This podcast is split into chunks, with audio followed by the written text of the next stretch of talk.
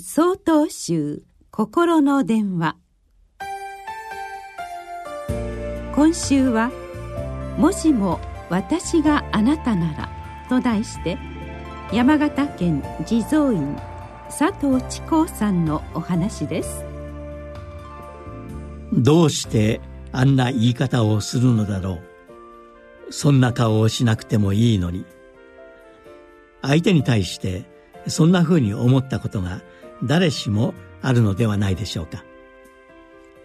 感情的に大きな声を出したりトゲのある言い方をされたりぶっきらぼうだったりあるいは言葉に出さなくても渋い顔をされたり不快な表情をされたりすると些細なことであっても嫌な気持ちになってしまいます。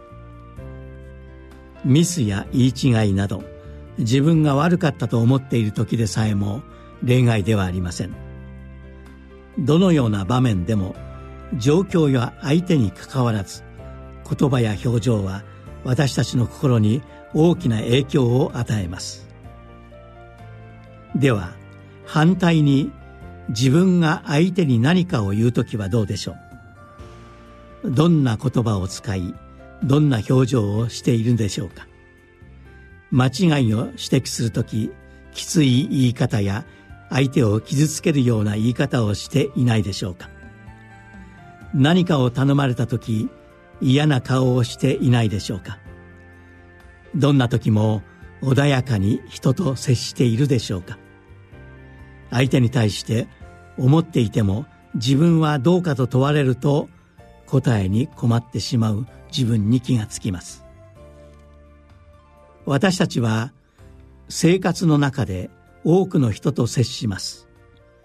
家族や親しい人仕事上の付き合いやお店の人とのやりとり。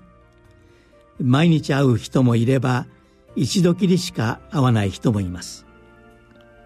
その一つ一つの場面で自分が相手の立場ならどう接してほしいでしょうか。きっと誰もが柔らかい言葉や穏やかな表情を望むでしょう。あるいは厳しい言い方であっても本当に相手を思うものならそこに思いやりを感じます。もしも自分が相手の立場ならそう考えて行動できた時相手だけでなく自分自身の心にも優しい光が差し込むのです。どんな場面でももしも私があなたならそう考えて行動していきたいですね。8月11日よりお話が変わります。